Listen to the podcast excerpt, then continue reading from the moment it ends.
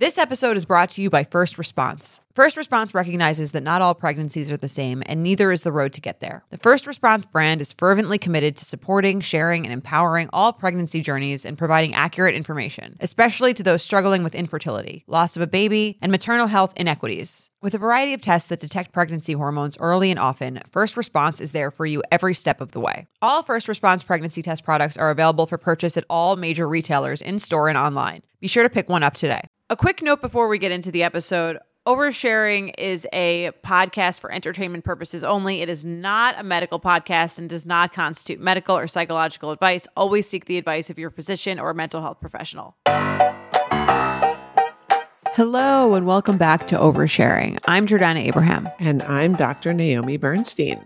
Great to be back. Very cold here in New York. Just trying to do those meditations that we have from this month, yes. I think, about like, it's really starting to get you. We're recording this on January 22nd. So it's like, I feel like I'm in The Shining and like, a few days have passed. Yeah, it's really cold here too, actually. It's crazy. Like usually it's cold here for a day or two. And then you're like, all right, that was it. We did it, made it through. But nope, still icy, still cold. So is it weird that I listen to my own meditations? No, I think that just goes to, it's like, when they have those things about like, the toothpaste, and it's like 76% of dentists use this toothpaste. Yes. So it's like totally. So I listen to my own winter meditations because I'm working my way through. But I have a sort of a somewhat of a little epiphany that I came to that's helping me stay mindful. It might be a little heady and heavy for a Monday morning, but I'll throw it out there, which is I had this kind of cool moment of gratitude. I've been watching this. There's a Netflix. It's one of these like nature documentaries, and they talk about like the history of the formation of the earth. And they start from like 4 billion years ago, and then they move through. And then there's been, if you don't know, there's been like 4 different apocalyptic events that have happened throughout the course of the earth. One of them that everyone knows about, which is like the dinosaurs and the asteroid and that whole thing. So anyway, I'm watching this documentary about the whole history of the earth. And it kind of came to me that human beings have been on this earth for about 200,000 years. That's it. Which doesn't seem like a lot when you're talking like 400 billion years or however, from dinosaur times and the time when the earth was first formed. And I guess we've only been counting for like a little over 2000. Right. So the thought that I had that came into my head was like, let's say we're alive for 85 years, if we're lucky. Okay. And humans have been in existence for 200,000 years. And let's say we're in existence for another 200,000 more, maybe more than that, hopefully, if we get our shit together. The chances, and I actually came out of yoga over the weekend and I had this thought and I pulled out my calculator, and the percent chance that you are alive right now is like 0.0004% chance. That you are living. That we happen to be alive right now. That we happen to be alive. Let's say you live 85 years. This is all approximated. Okay. 0.0004% chance that throughout the course of human, from the time of 200,000 years ago to now, the chance that you're living your 85 years in this moment is that percent chance. Because 85 years in the entire existence of humankind is like nothing. It's like a drop in a bucket. You always think about how small we are in the universe. Like you ever see those pictures of the galaxy and then how many galaxies there are. And then it's like, we're like a pin in the universe, but in time, we're also kind of like a pin in the entire fabric of time. And then it just makes you feel really, first of all, really grateful that like, this is it. Like if you're waiting online at an amusement park and you're waiting and waiting and waiting for your chance on the ride, and you wait for like, it's the worst thing. You wait for like 2 hours and you get your 2-minute ride and you're like, yes, I'm on the ride. I'm in it. Right. It's my 2 minutes. Yeah. That's what our life is. Or is it sort of like, why am I waiting on this line for 2 hours when all I have is this? Well, I guess that's like, true. You know, why am I spending 2 hours miserable to be 2 minutes happy when there's not much time? Right.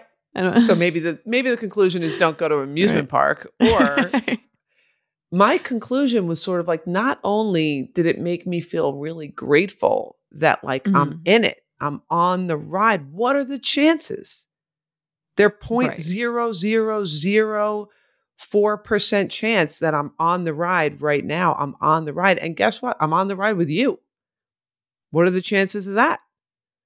Yeah. We both happen to be crossing over in our 85-year flash in the pan at the same time. And it made me feel very like grateful for the relationships in my life, like almost like we were sent on this earth at the same time and just kind of like enjoy it.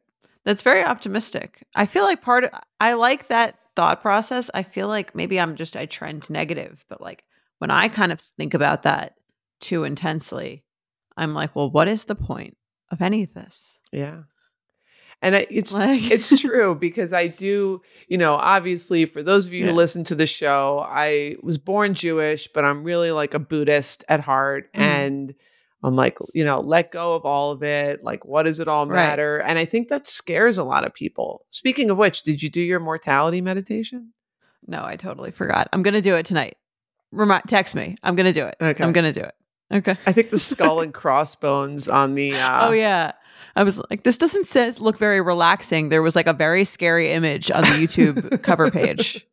And I was like, I'm going to have to be in a serious mood for that. Yeah. Yeah. No, it might not be a before bed. It might be more like a first thing in the morning kind of meditation where you're like, I'm going to seize the day, not I'm going to like go into this abyss of unconsciousness now and hope that I wake up tomorrow. Right. Well, that's it.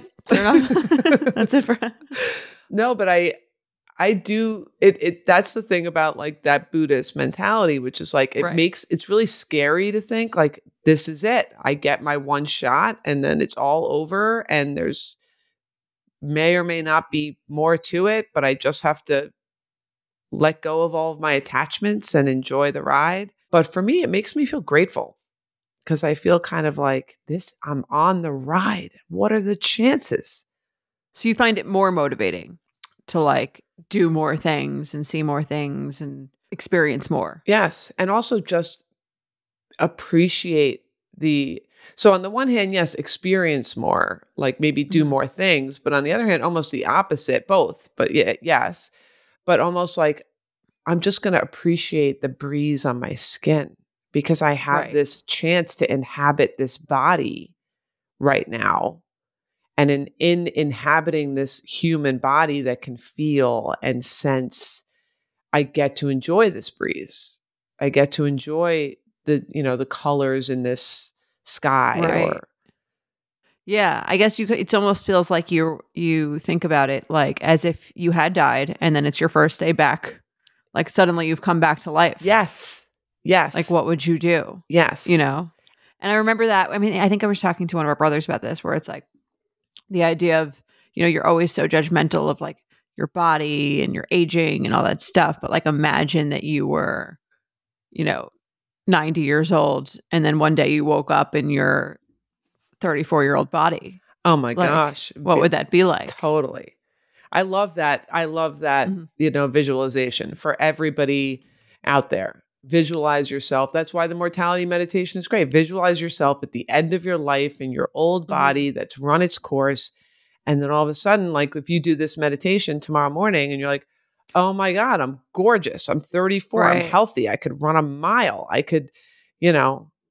Yeah. I mean, that's a great perspective for me. Cause I was funny. I was going to talk about today how like I was setting up this Zoom. I wanted to make sure like the background didn't look, cause I just painted this room that I'm in. Wanted to make sure it didn't look too dark. And so I'm playing around with the Zoom and then I see like the option in the Zoom filters. And one of them is like the mirroring. So it's like, you see your face the opposite way than you normally would in the mirroring.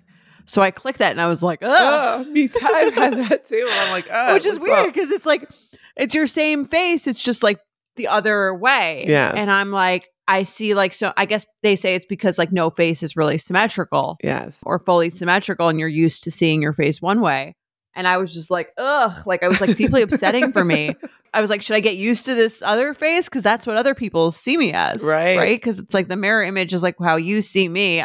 I've never seen me like your that. I see me how face, I look in the mirror. Right. And I was like having like a little bit of like an internal mental unease because I was like, I don't like that. Like, and there's not like anything I can do to change that. Mm-hmm. But then bringing it back to what you're just saying, where it's like, to focus on that instead of just like the miracle of being like young and healthy. Yes. And all these things is not really the way to do it. Totally. And it is true. It's so easy to lose sight of, but if you really think of the big picture, I love the idea of like, as if you left your body, like I know a lot of the listeners are probably too young for the movie Ghost. But have you ever seen the movie Ghost? Oh, yeah. I think maybe that reminds me, but I feel like that's one of the ones that like, because I had the older siblings and they were like watching and you guys used to make fun of it. And I was like, I know that movie probably more than most people my age because of having older siblings. Yeah. But I always think about that movie when I'm like, and long story short, this guy, they're madly in love. It's Demi Moore and Patrick Swayze and he dies and they're like in the peak of their love affair. It's a lot of people recognize the ceramics, like the sexy ceramic scene with that song. Yeah. So he dies and then he is trying so badly to get back into his body. And when he gets to like borrow a body to get back into, to like touch his lover again, it's like he's so appreciative of just being able to be in a human body and touch things and feel things and experience life. So I felt a lot of gratitude this weekend after kind of having that thought of like, what are the chances that I'm alive right now? It's really small. Right. It's pretty cool. So that's beautiful. I'm going to listen to the death meditation and maybe I'll feel that way too. Yeah, I hope so. That's the point. Yeah. All right, let's do this. If you're like me and your CD organizer was filled with, now that's what I call discs that your dad literally burned for you, you're a millennial. And if you're a millennial, it's time to add Clarins Multi-Active Cream to your daily routine. I have been using the Multi-Active Cream for a few weeks now, and I can already tell the difference. This cream does it all. It makes my fine lines and my pores look smaller, and my skin actually feels hydrated, which is really important for these like in-between seasons. I actually love all of their products. I'm a huge Clarins fan. I've been using them for years. You've been adulting a while, so the daily stress of trying to keep your life together can cause stress aging. Yeah, it's a thing. The good news, Europe's #1 skincare line has a solution you can trust. Rooted in nature and innovated with science, Clarins has a long legacy of creating industry-first, plant-forward products. Using a skin charger complex made of 2% niacinamide and sea holly bio extract, Clarins Multi-Active Cream has been clinically proven to target the first visible signs of aging by smoothing lines and wrinkles, refining pores, evening tone and texture, and strengthening the skin's moisture barrier. While Multi-Active Cream can't bring back the golden age of boy bands, it can de-stress your skin. Go to Clarins.com/oversharing and get Multi-Active Day and Night Cream for 10% off, a free welcome gift, plus free shipping on your first order. That's CLARINS.com/oversharing with promo code oversharing.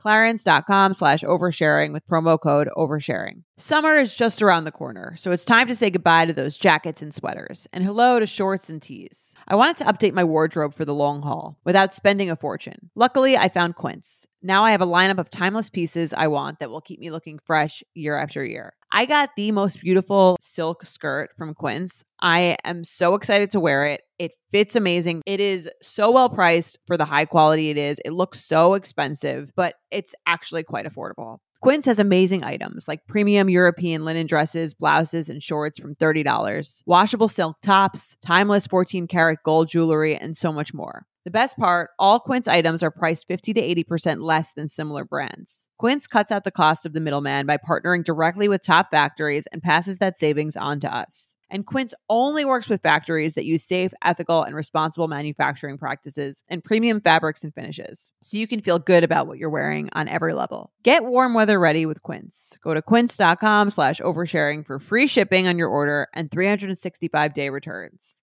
That's quince.com/oversharing to get free shipping and 365-day returns. Quince.com/oversharing. All right. If you guys have a voicemail you want to leave us, you can leave us a voicemail at 646-363-6294, or you can email us at oversharing@betches.com. Let's read the first email. I will read it. Hi, Dr. Naomi and Jordana. I've been considering writing in for a while, but I just listened to a recent episode regarding destination weddings and figured it was a sign. My best friend, it's so many emails about destination weddings. They're like cause the most interpersonal issues of any fun decision that anyone's made. Totally. My best friend of 15 years is getting married in 2024. We're both 25, so we've been friends for a long time. Her wedding plans have gotten out of hand, and I'm not sure when or if it's appropriate to say something. First, she planned an engagement party in a destination that is very pricey to travel to. The flights alone were $1,000, not including lodging or other costs. About a month before the engagement party, a death occurred in their family, and they decided to cancel the party. Now I'm left with $1,000 of flight credits on an airline I rarely fly. She's now decided to have a bridal shower and bachelorette in the same location in March. The flights that work best are now $1,300 and on a different airline. To add to this, the wedding is scheduled for a Thursday in September. She doesn't want to do a Friday, Saturday, Sunday, since that's what everyone does. I'm sure it's cheaper. Okay. in a different destination city that requires yet another flight and taking time off of work. Her plan for the wedding is to have a family-only ceremony, cocktail hour, and dinner, while their friends will have a separate dinner, no cocktail hour, no bride or groom present, then all meet up around 9 p.m. for a reception. We were recently on the phone and I overheard her asking her fiance the name of his aunt and uncle for the ceremony, to which he responded that he had no idea.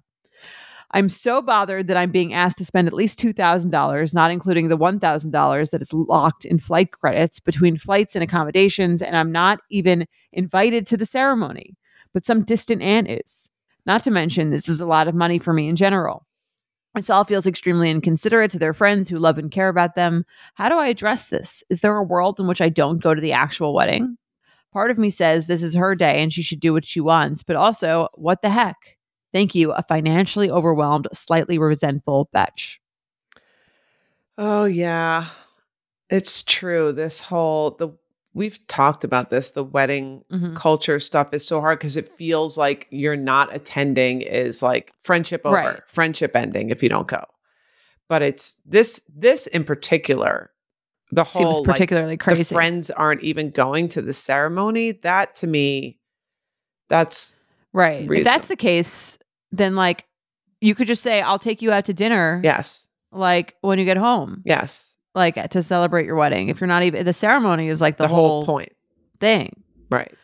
So I do think her friend is acting like, it's funny because like a lot of the times with these weddings, if you're not super self-aware of everyone around you, you can start planning the things that make most sense for you and kind of lose sight of like the fact that you want everyone to want to be there. Like she said, she's doing it on a Thursday because that she wants to be different. Like, no, it's cheaper to do it on a Thursday. Yes. Like, don't, that's like, she sounds really annoying.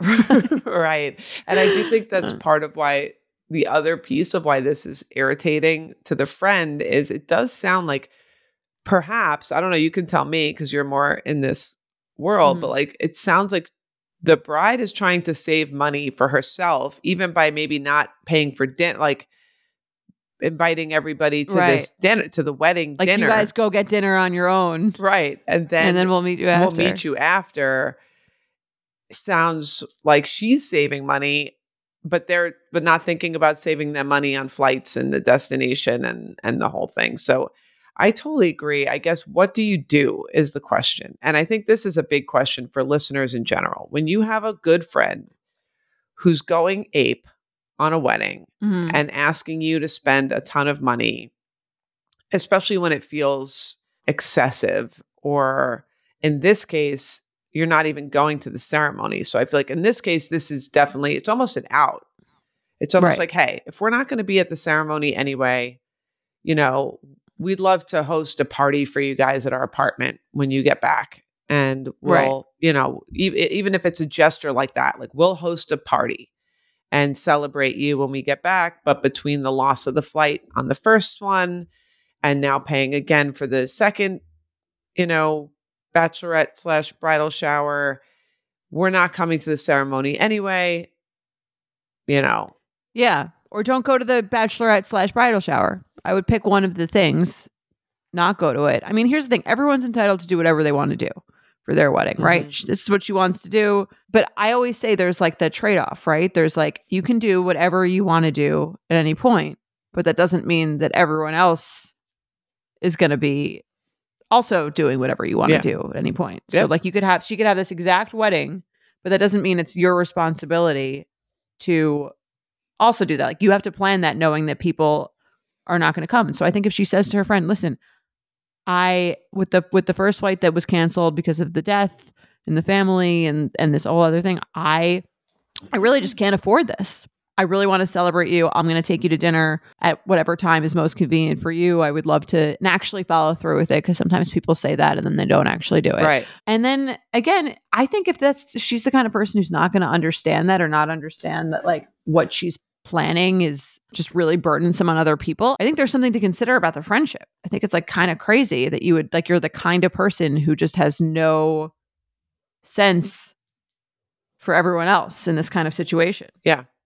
I agree. And I think going forward, for anyone who's in this situation, it might be good to give the bride or groom or whatever the perspective of the guests in the kindest, you know, like just most communicative way. Because if everyone's feeling this way and they're not aware of it, they might not, you know, they might choose to do something different if they're not just aware of how it's affecting other people. So I do think it is within your right to explain your perspective. The part of the whole wedding culture that I think we need to get rid of is this, like, the bride is the queen and thou shalt not approach the queen, you know, like this is a party, right? Yeah. It's yes, I agree. So I think you can approach the queen and you can kindly say, hey, look, this is getting a bit much.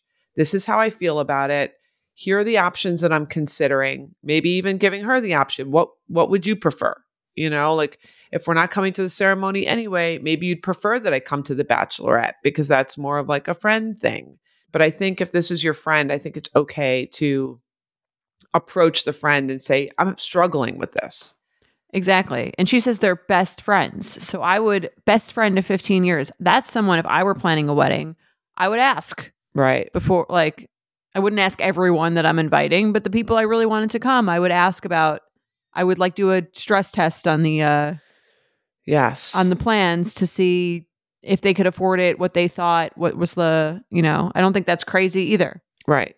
And I do think if we slowly start to break the trend of like, you can't express your feelings to the bride and groom about how their wedding is going to affect you, then everyone will eventually start to maybe do that a little bit more, and everyone will be a little bit more in touch with reality about how these things are affecting people, because we're getting all these emails about it. And it's also happening. I hear it from my patients in my practice. I'm sure you probably hear it from friends in your circles, that it's a lot and it causes resentment. And then what happens is then the other person gets married and now they expect everyone to do the same thing for them. And so it's like this never-ending cycle. It's like hazing. Yeah. Where you're like, I don't even really want to do this, but I had to go through it. So, yeah. So like, I'm going to pick the bachelorette destination that's kind of expensive and annoying because I had to go on all of these. Yes. And then it becomes, you know. So like you said, I think everyone can do what they want, but you can also communicate, hey, I can't do both of these. I can pick one. Which one would you prefer that I attend? Or, you know, just I think being able to communicate with the bride or groom and let them know how you're feeling, how it's affecting you and your budget is very reasonable. And the fact that you're not, I've never heard of that not being invited to the ceremony. Yes. Have you ever heard of that? I haven't actually, I've heard of people who've thought about doing that. I don't think I've heard of anyone who's actually gone through with it. I feel like the ceremony is the cheapest part. Why not invite everybody to the ceremony? I think people think it's like intimate. So it's like, they're only going to, but it's like, I could see where they're like, oh, it's intimate enough for this aunt and uncle that you don't even know the names of, but not me, your best friend. You wouldn't want me. That part's pretty odd. I don't really get that. She might need a reality check on that like it really actually is offending people or like making them, you know, feel excluded or detached, like just not connected. If you don't want, like, we're supposed to come and celebrate this thing that we're not even allowed to witness. Yeah, I would communicate on this for sure. Agree.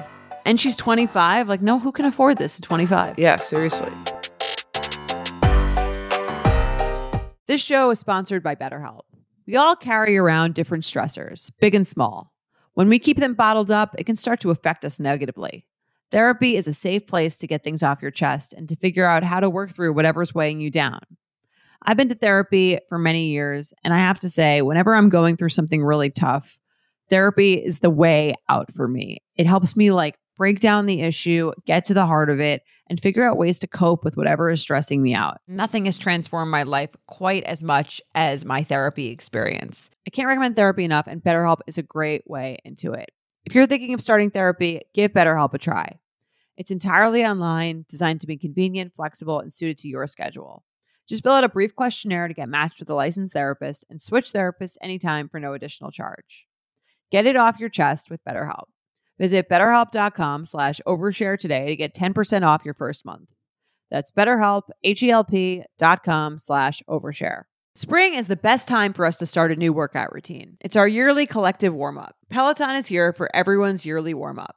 This is the best time to get into a good rhythm, tap into your power, and get ready for summer. I take their yoga classes at least twice a week. I also love their core classes. I love that I can take it anywhere I go. If I'm traveling, I can always do a class. You can filter the classes by ones that don't need any equipment. I'm looking to get healthy. I'm looking to like feel good. And Peloton just makes it so easy. Peloton accommodates your schedule with a variety of class lengths to choose from. Even if you only have 5 minutes, Peloton has classes for you, giving you the flexibility you need to move your body. Peloton has a range of class types fit for every goal and mood. If you can't run, take a walking class. If you want to level up, go to their Pilates or HIIT workouts. Or try yoga if you just need to ground yourself. Move at your own pace. Peloton makes the process easier with personalized recommendations and guided programs that take the guesswork out of working out, so you can jump right in, keeping your fitness journey fresh every day. Peloton has everything you need to get where you're going. Whether you prefer to run outdoors, row, or ride at home, or strength train at the gym, Peloton has something for you. Get a head start on summer with Peloton at onepeloton.com. Do you want to read this one? Yeah, I will read this one. Hello, Dr. Naomi and Jordana. I enjoy listening in every week, and now I have an issue, which I hope you can help me with. My fiance and his sister have a close relationship. I've always known that, and I respect their closeness and value of family. The issue is that she is very type A and likes to be in control whenever she can. In the beginning of my fiance and I's relationship, they lived together. She was upset that my fiance wasn't focusing on taking care of her, like making cookies or making meals like he used to, due to the fact that he was in a relationship with me. She was single at the time. When their lease was up, my partner and I decided to move in together. However, he told me his sister approached him to suggest that all three of us live together, which we agreed was not going to happen. Oh my God. Yeah. Red flag. My fiance has been good on having my back when it came to conflicts with his sister when she was clearly irrational. I have had a passive-aggressive relationship with my sister-in-law for at least 2 years after a blow-up fight during a family trip. She often has an attitude about something petty, especially during a family trip, and I avoided her not to get into a fight. I just don't have the patience for irrational behavior. She had a similar rocky relationship with her sister-in-law on her husband's side, but they made up. My partner noticed that his sister and I weren't close, and it bothered him. It got to a point that it was affecting my relationship with him because he was frustrated that neither of us were budging. I finally took the plunge and reached out to her to talk it out and move on, which I'm cautiously optimistic about. Like I mentioned, she eventually met her now husband, and they have a baby on the way. Randomly, she texted the family chat to let us know that her doctor recommended that they get vaccinated to protect their baby. So she wants the family to also get vaccinated since we will be around a lot.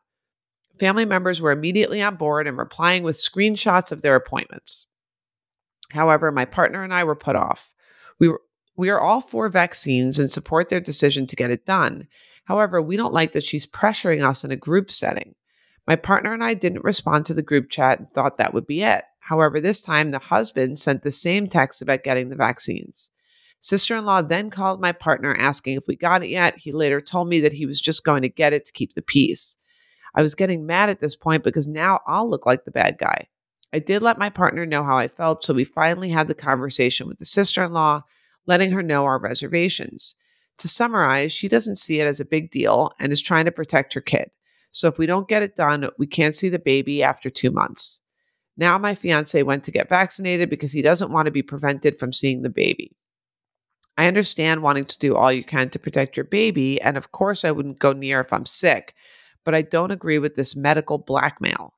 Do you have any advice on how to handle this? Should I just get vaccinated to keep the peace? I've just never heard of this before. Love, an unvaxxed Betch. So this is interesting because the first part of the email, she makes the sister-in-law sound like kind of a lunatic monster with the, wanting to live together and being upset because her husband wasn't making cookies with her. But the second half of the email, I'm like, you seem very, the person who's writing in seems very petty. Yes. Like, and it seems to me like she's not getting it done just sort of like for a control war, like to annoy her. It seems like she doesn't care about getting vaccinated. She just doesn't want to be told what to do. But I think she's wrong here, personally. She should get, or not see the baby. She could not get vaccinated or not see the baby. I don't think she gets both exceptions. Right. Yeah. I totally agree. And I think what happens a lot, what I noticed when people are getting married or getting as serious in a relationship and they're kind of becoming integrated into their partner's family, there is this period of time where you're kind of figuring out how to set boundaries. And in the beginning, it sounded like the sister was really trying to blur the boundaries. And I feel for the sister. I mean, her brother was probably like her surrogate partner.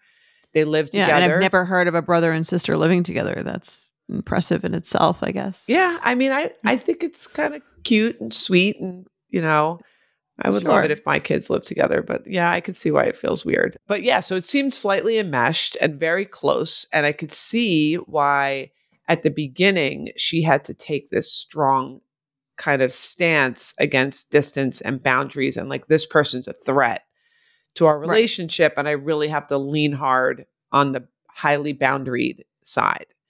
So I think what's happening is it is very hard to kind of trust to find the middle ground between like in the beginning of this, I had to set really firm boundaries to prevent from being swallowed up by my partner's family, which I think sometimes is a fear people have when you first get together, like that their life is going to become your life. You're going to lose yourself. You're going to not have independence in the relationship or from that your partner's family.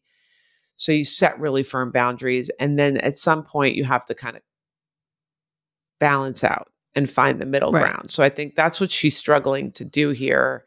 And it does sound like the sister's difficult and maybe is someone that she feels because she's controlling and type A, and she probably feels like if I give her an inch, she's going to take a mile. But I do think here, this is common just for people out there. Like a lot of doctors. We've gotten emails like this. Yeah. Do recommend that family members that are seeing a newborn baby get these certain vaccines. So I think you have to respect 2 months will fly by. It's not that long. If you feel really strongly about not getting vaccinated, like you said, just don't see the baby for those 2 months. Right. Or if you want to, go get the vaccine. If you're not against it, it should be no skin off your back. I agree. I think it's a power struggle and I think she should let go. I think the sister will appreciate it. And you just have to come back to realizing like I can set boundaries when I need them. I don't need to hold this wall the entire time. Right. It feels like, again, like I think especially when it comes to this vaccine stuff, it's sort of, it always becomes like a power struggle and it's not even about, it's clearly not even about the vaccine and that's why she should do it because it's about just not wanting to be told what to do because she doesn't like her. Yes. Yes. And I think that if she removes herself from that, she'll get it.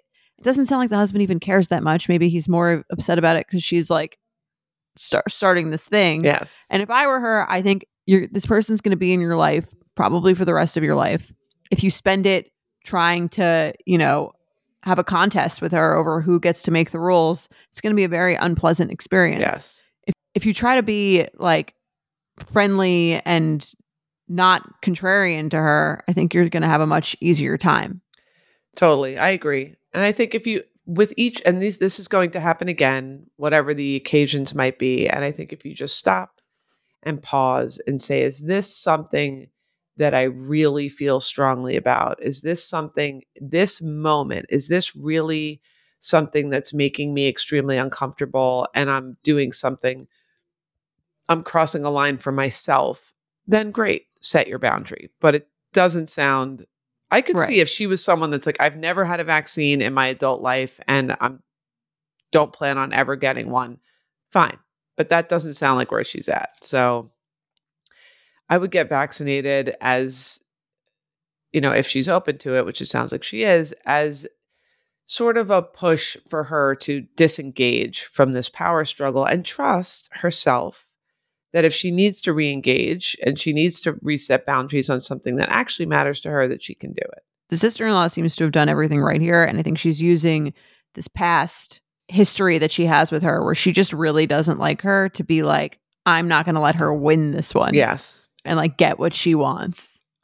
Totally agree. And this happens in thousands of different forms in all of these different power struggle relationships where you end up picking battles that don't really need to be picked. So this is a good olive branch. I think it actually might do more to repair your relationship with her than the conversation that you had. If you can, say, okay, I'm disengaging. I'm not going to do, I'm going to go out and get it. It's like a gift for her and her baby. And I think it might be the start of something good. I agree. Because I do think she might have, I'm going to let this go, but I do think she might, sometimes it's almost like she wants you to say no so that you guys can continue this thing and she can reaffirm, because people just want to affirm their beliefs about people. So if you don't get it, she can reaffirm her belief that you don't like her. Yes. And that you're trying. So it's like, if to prove her wrong is almost more annoying to her. Yeah, I could see that. I could definitely see that perspective. And it's just going to be like a smack, like a wake up smack for the dynamic that they have. Like, let's just change this up. I'm not going to pick random battles with you. And I do think this happens when people have a baby. It's like almost similar to the wedding thing where it's like, I am the queen of the house and I am the queen of the wedding and everyone will follow my rules. So it feels very like, I feel like I'm just kowtowing to everything that this person wants me to do. But there will be ones that really bother you, and stand up for those ones. I don't think this is one of them. We've all been there. You have a question about your credit card, you call the number for help and can't get a hold of anyone. If only you had a Discover card. With 24/7 US-based live customer service from Discover, everyone has the option to talk to a real person anytime, day or night. Yep, you heard that right, a real person. Get the customer service you deserve with Discover. Limitations apply. See terms at discover.com/creditcard. Let's do some intentions. Okay. I'll read them. Hi, Jordana and Dr. Naomi. I'm a huge fan of the podcast and I appreciate everything you do for your listeners. I'd love your help with an intention. I got married during the pandemic and had a small family-only wedding. I was so intent on quote unquote, not caring about small details because at the time I wanted to focus on the fact that my husband and I were getting married and that our family was all healthy and that older relatives could be present. Because of that, I didn't work too hard to decide on hair and makeup beforehand or even do a trial with the artist. This was a destination wedding. On the day of the wedding, I felt beautiful and I liked my hair and makeup. I checked in with the artist as she went and approved everything she did. It's 2 years later, and when I look at our wedding photos, my eye immediately goes to how I look too made up and not like myself. I even prefer to frame the photos of us that are further away, as the up-close ones just make me focus on this detail. I know that I can't go back and redo my makeup, LOL, but it irritates me that this is what I see when I look back on my wedding day. When I close my eyes and remember the day, it was perfect. I'm filled with feelings of gratitude for how it all went, for the fact that I got to marry my incredible husband, and for the fact that it was just a beautiful day filled with love and family. How do I stop hyper-focusing and fixating on what my makeup looked like when I walk past our framed photos? Thank you for your help with this one. A wish she cared more at the time, Betch. Yeah, I like this question. It seems kind of trivial, but I think it, it's an interesting insight into where you focus your attention. Mm-hmm. You know, like I always say, where you put your attention is where you live your life. So I love that she was in the moment. I love that.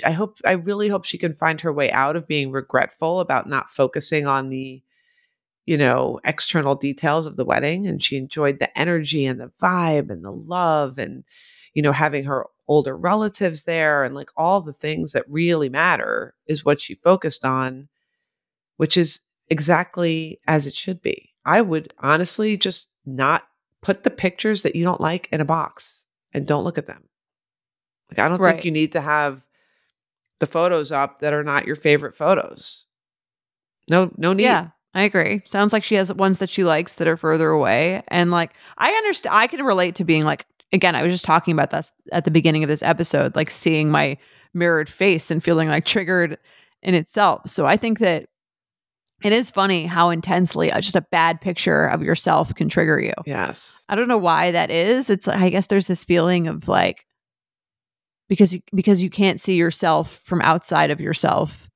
I think there's this feeling of like, does everyone see, is that what everyone else sees? Yes. And like, have I been, you know, under the illusion that I look completely different this entire time? Yes. I think that you hit the nail on the head. I think it's like this feeling of almost naivete, like I felt so beautiful, but I looked terrible. Like, you know, like is everyone thinking that? Right. Like I kind of like the way I look, but then when I see the way that I look from other people's perspective, it's not how I feel about myself at all.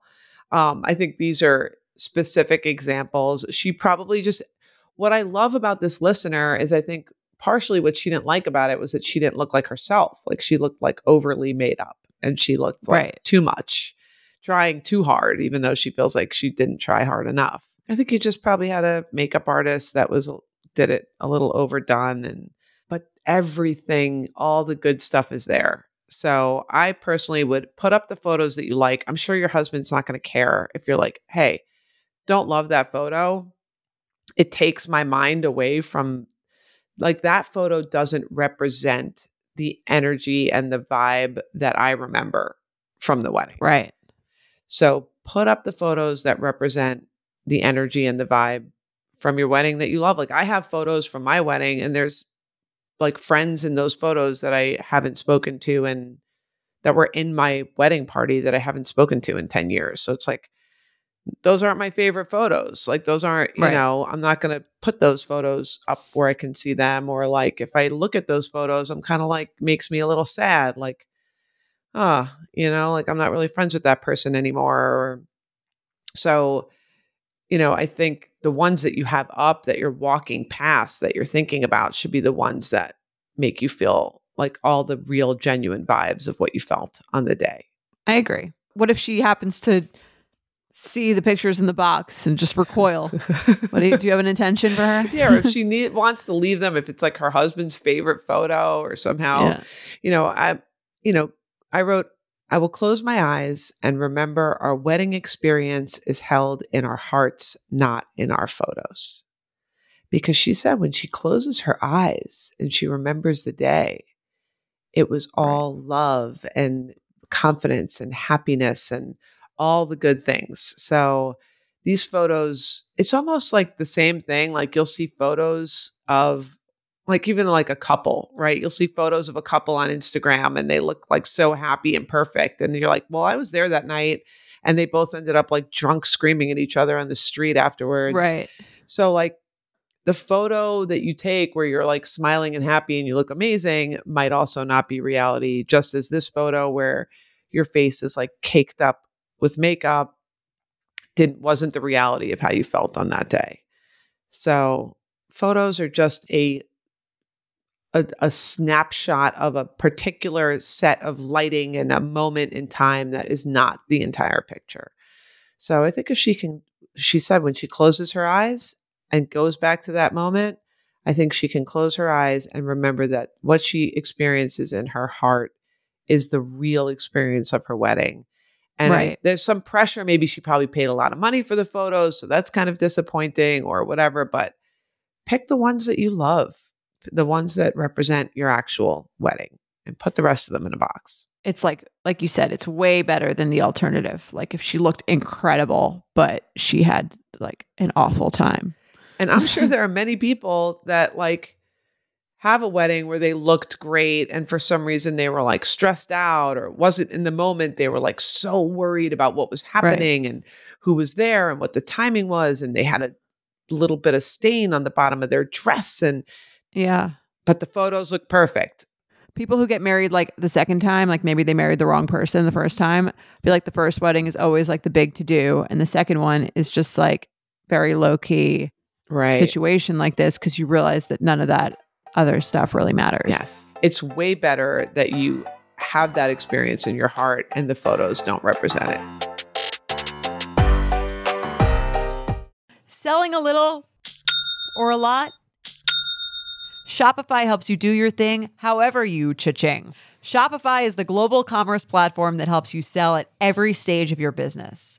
What I love about Shopify is basically how no matter how big you want to grow, Shopify gives you everything you need to take control and take your business to the next level. I know we use Shopify here at Betches, and honestly, anyone with any kind of business could really benefit from Shopify. Whether you're selling scented soap or offering outdoor outfits, Shopify helps you sell everywhere, from their all-in-one e-commerce platform to their in-person POS system. Wherever and whatever you're selling, Shopify's got you covered. Shopify helps you turn browsers into buyers with the internet's best converting checkout, 15% better on average compared to other leading commerce platforms. And sell more with less effort thanks to Shopify Magic, your AI-powered all-star. Shopify powers 10% of all e-commerce in the U.S., and Shopify is the global force behind Allbirds, Rothy's, and Brooklinen, and millions of other entrepreneurs of every size across 175 countries. Plus, Shopify's award-winning 24/7 help is there to support your success every step of the way, because businesses that grow, grow with Shopify. Sign up for a $1 per month trial period at shopify.com/betches, all lowercase. Go to shopify.com/betches now to grow your business no matter what stage you're in. Shopify.com/betches. Let's do some triggers. All right. I'm ready. Okay. Can I read the first one? Sure. Dear Oversharing Sisters, my mom told me she's getting a neck lift this year before her 60th birthday. When she told me, I said I didn't think she needed it, but hope it makes her happy. We didn't talk much more about it, but I found myself feeling triggered since. The main reason is that I feel like I have her neck, so I've been fixated with my own neck and other signs of aging. She has also had fillers that have always looked very natural, but recently her lips just look fake. Of course, I'd never say this to her. I'm 35 and personally don't want to go there with injectables, so in the age of baby Botox, it's definitely challenging to confidently age naturally. I imagine how powerful it will be for my own, yet to be conceived, children to have an example of someone who embraces natural aging. It makes me sad that I won't get to look at my mom as she ages and see my future self reflected back, but instead a quote plastic version.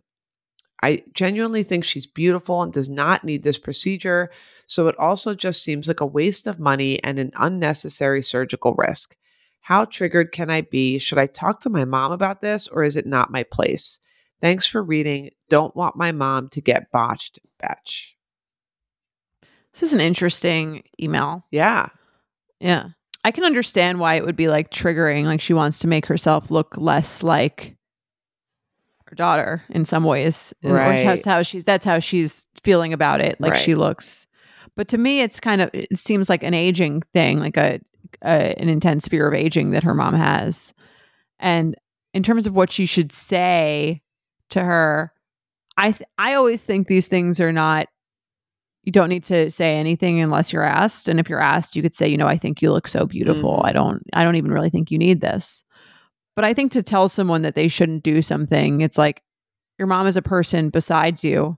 And this is something that she feels like she wants to do. And maybe it's not something that you would do for yourself or that you agree with, but it's not really your body. Yeah, I agree. I don't think there's a place. Depends on her relationship with her mother. If they're very close and they talk about everything and she can kind of just say, how she's feeling about it, and that in a nice, kind way, like, I just love you and I would love to watch, your aging unfold naturally. And I think you're beautiful the way you are. And, you know, it's bringing up stuff for me about my, you know, aging process and how I feel about it. And I guess it's making me feel, you know, uncomfortable or, you know, insecure about my appearance. I think she could say that, not as like a, I don't want you to do this, you shouldn't do this, but just right. Like, this is what it's bringing up for me if they have that type of relationship. Right. Something tells me they don't, because she said her mom got lip injectables that don't look good, and she doesn't feel like she can say anything, right, or would never say something. Right. Although I guess that's a little retroactive, which is probably less helpful, right, than the situation. I think she could say that. I think what it sounds like it maybe is really about is a fear that her mom is judging the way that she looks too, or doesn't think that she's beautiful. Right. Because to me, it's like, whether it's your mom or anyone else, like, why it probably would be like the same level of triggering, but there seems to be something about like, you do not feel like we are beautiful. Yes. Not even like yourself. It's like me and you. And you see that with, there's another email that I think I'm going to put in for next week's episode that very much along those lines, that I think is really interesting about like how plastic surgery sort of affects the other people that have your family who are left with the traits that still exist. Yes. Yes. It is really interesting because you do share these traits. And if one person is not liking it, they feel like, well, I'm not liking me, and that doesn't affect you. But if you see yourself in them, I think that does happen a lot, whether it's even with personality traits, you know, right, like if the parent is kind of like, oh, I hate this thing about myself. And you're like, oh, I have that too. Like, do you hate that about me? Yeah. Right.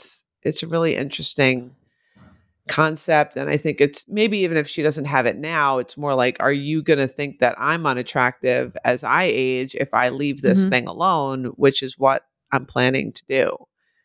Yeah. And you see that a lot with like, I think mothers and daughters and weight, where if the mother is like obsessively compulsive about like complaining about how she feels fat or has gained weight or something like that, it can make the daughter feel like, okay, well, if you're judging yourself based on this, yes, then you're clearly judging me. Yes. And I don't think that that's totally crazy to think. 100%. And I think nobody's doing it on purpose, but it is good to be mindful. And it even teaches like the way that you talk about yourself. Like it, you know, your kids will model that way of thinking, of talking about themselves. You know, it's right, like in the way you talk about other people. If you're always constantly gossiping and saying negative things about other people, your kids are going to be like, okay, that's like a normal way to talk about other people. That's a normal way to talk about myself. So maybe I'm not going to say it out loud, but that's going to be my internal dialogue about myself. So this is really interesting. And I do think there's something, the whole topic of like aging naturally it's a tough one because we are comparing ourselves to all the rest of us. And I've talked about this even personally about like coloring my hair.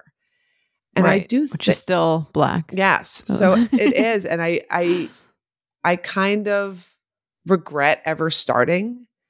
And I think for you, even for example, as my younger sister, I don't know. I mean, do what you want, but I sort of feel like when you get to that point, like I think I almost wish I would have just let it naturally run its course.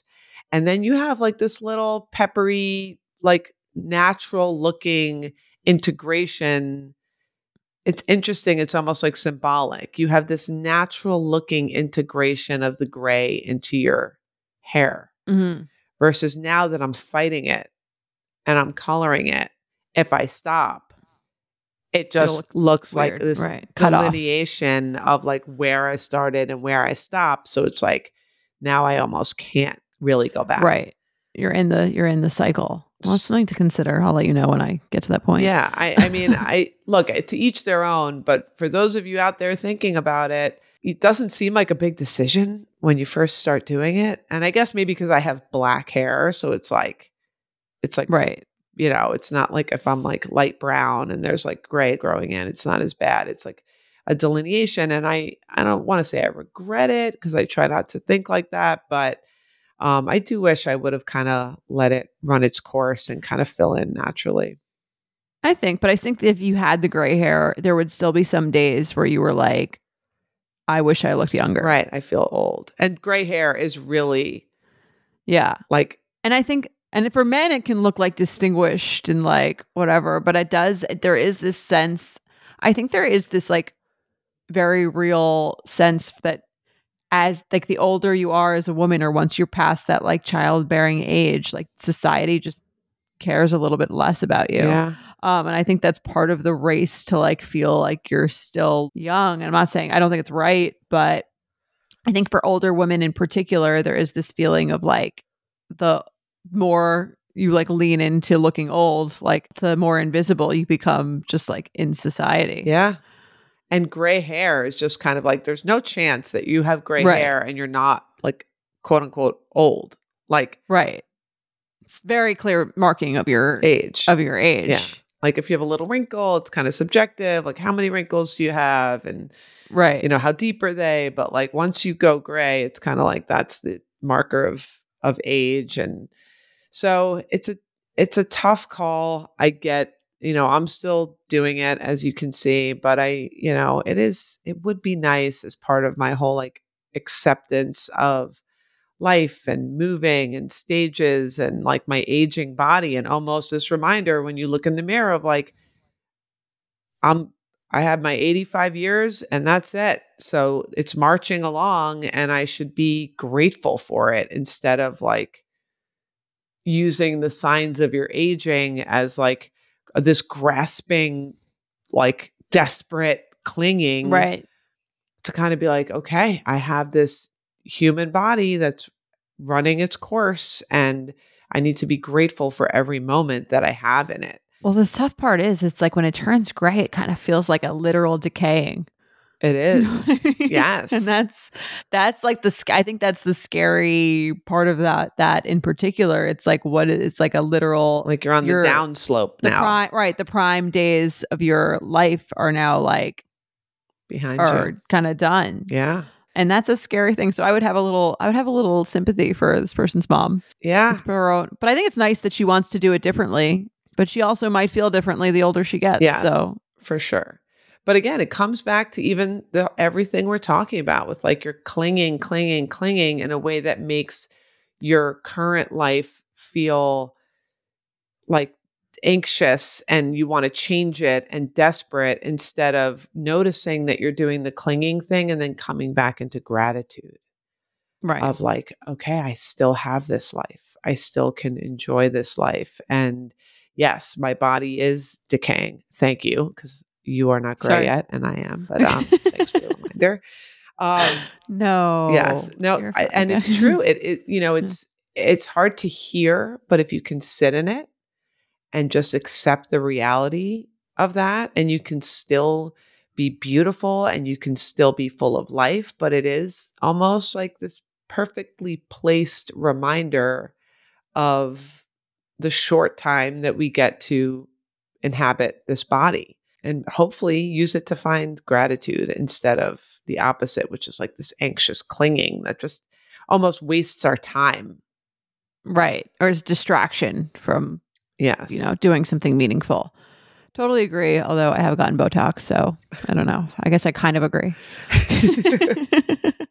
Kind of agree, kind of don't. Right. Well, I mean, I kind of think a lot of this stuff is like, I do this so that I don't think about it. Yeah. But like, yeah, the best option would be that I don't think about it and I don't need to do it. Yes. But to me, it's like the second best option is to just do it and then then spend less time thinking about it. Right.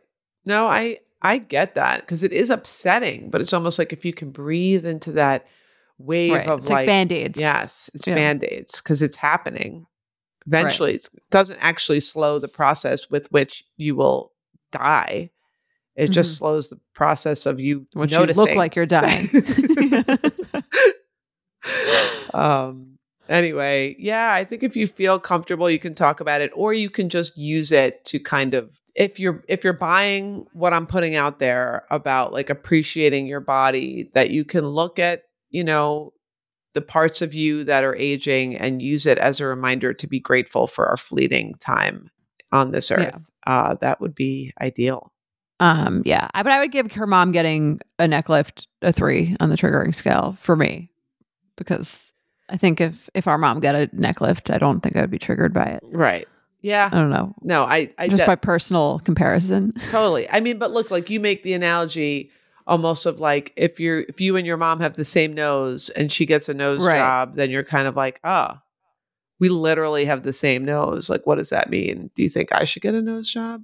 Yeah. I guess if it was like, if I was insecure about my neck and then my mom fixed her neck, I'd be like, take me with you. Discount.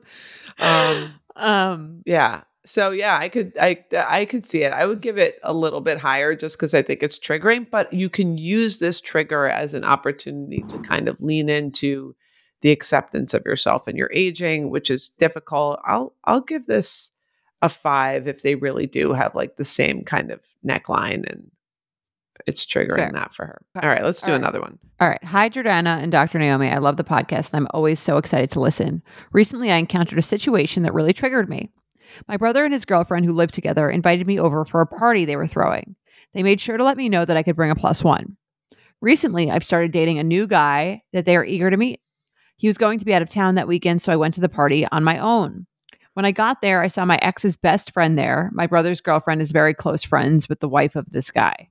I felt so blindsided. My frustration isn't so much with them also being at the party, but instead that my brother and his girlfriend encouraged me to bring the new guy I am dating and did not give me a heads up that this friend would also be there.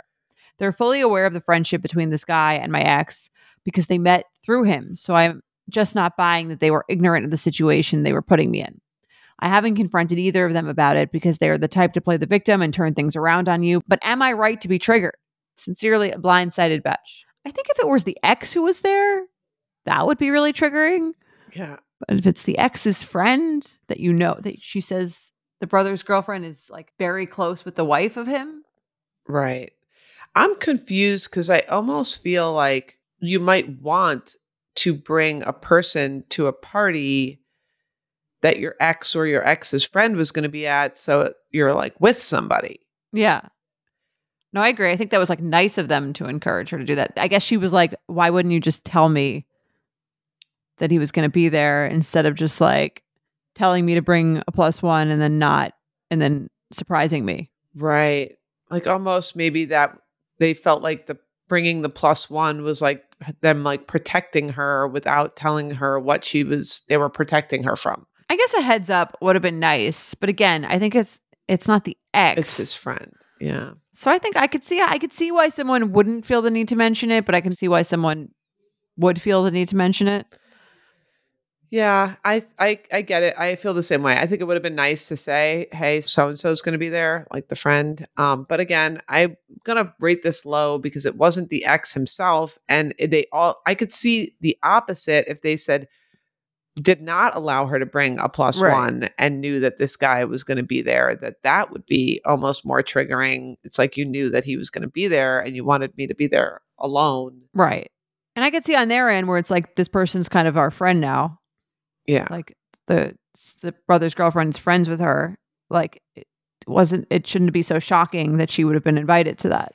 Yeah. But I think it's fine to say like, hey, heads up, seeing this guy makes me really uncomfortable. Yes. Next time he's going to be there, would you give me a heads up? Yes. And look, I get it. There is a strong, if you date someone and they have a best friend that you hang out with a lot or hung out with a lot when you were together, seeing them, there's like a strong association. You know, it's like, almost the next thing to seeing the actual person. I could see seeing their best friend that probably you spent a ton of time with. And the only time you saw that person was with your ex. So there's just a very strong association. So I could see why she had probably like a visceral body reaction in seeing him. And there could have been a warning. So she could have been prepared. So I still give it like a 3. I agree. I think if it was the ex, it would have been like a 7. Yeah. But yeah, I still give it relatively low, but I think she could say, hey, you know, I don't know how fresh out of this thing she is, but like, he still kind of triggers me, reminds me a lot of like that time in my life. So if he's going to be around, just give me a heads up so I can sort of prepare myself. Right. I think that's fine. And then it's not like accusatory to them. 'Cause I don't think it was like some huge ambush. No. Yeah, they might not have realized it's not the ex, it's the ex's friend, and we're friends with him, so no big deal. Right, and you know that. Right. So, maybe the bigger piece is that they almost like told her without telling her. Like they knew she was going to be upset. So they encouraged her to invite the guy she's dating without really letting her know why. Yeah. And maybe they didn't like know he was going to come. It's last minute invite, something like that. Who knows? I think there's a lot of different factors that could have affected how premeditated this was. Yes. I don't think it was at all. But you could let them know, especially if they're friends with him. Like, give me a heads up if he's going to be there. I just want to prepare myself. Right. Okay. Well, yeah. So we give that, what did we give it? 3? 3. Give it a 3. Yeah. Yeah. Good luck. Solved a lot of issues today. Yeah, I hope so. I hope we help some people. I'm going to check in on your mortality meditation next week. Yes. No cheating. Get it done. Listeners want to know. I'm going to do it. I'm going to do it today. All right. All right. I got plane rides. I'm going to do it then. Oh, yeah. All right. That's like this whole plane could go down right now. You know, I have like kind of a high death drive. I don't get scared of that kind of stuff. Okay, good. So do it on the plane. Fun. Yeah. Perfect. That'll be fun. All right. All right. That's our time. Great work today. Oversharing is produced by Sean Kilby. Editing by Jazz Zapatos. Guest booking by Ali Friedlander. And send your emails to oversharing@betches.com.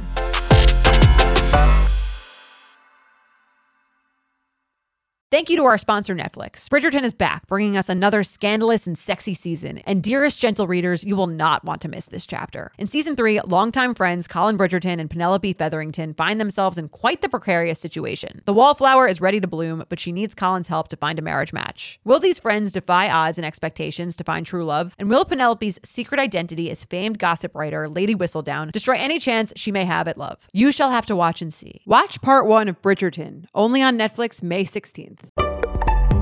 Betches.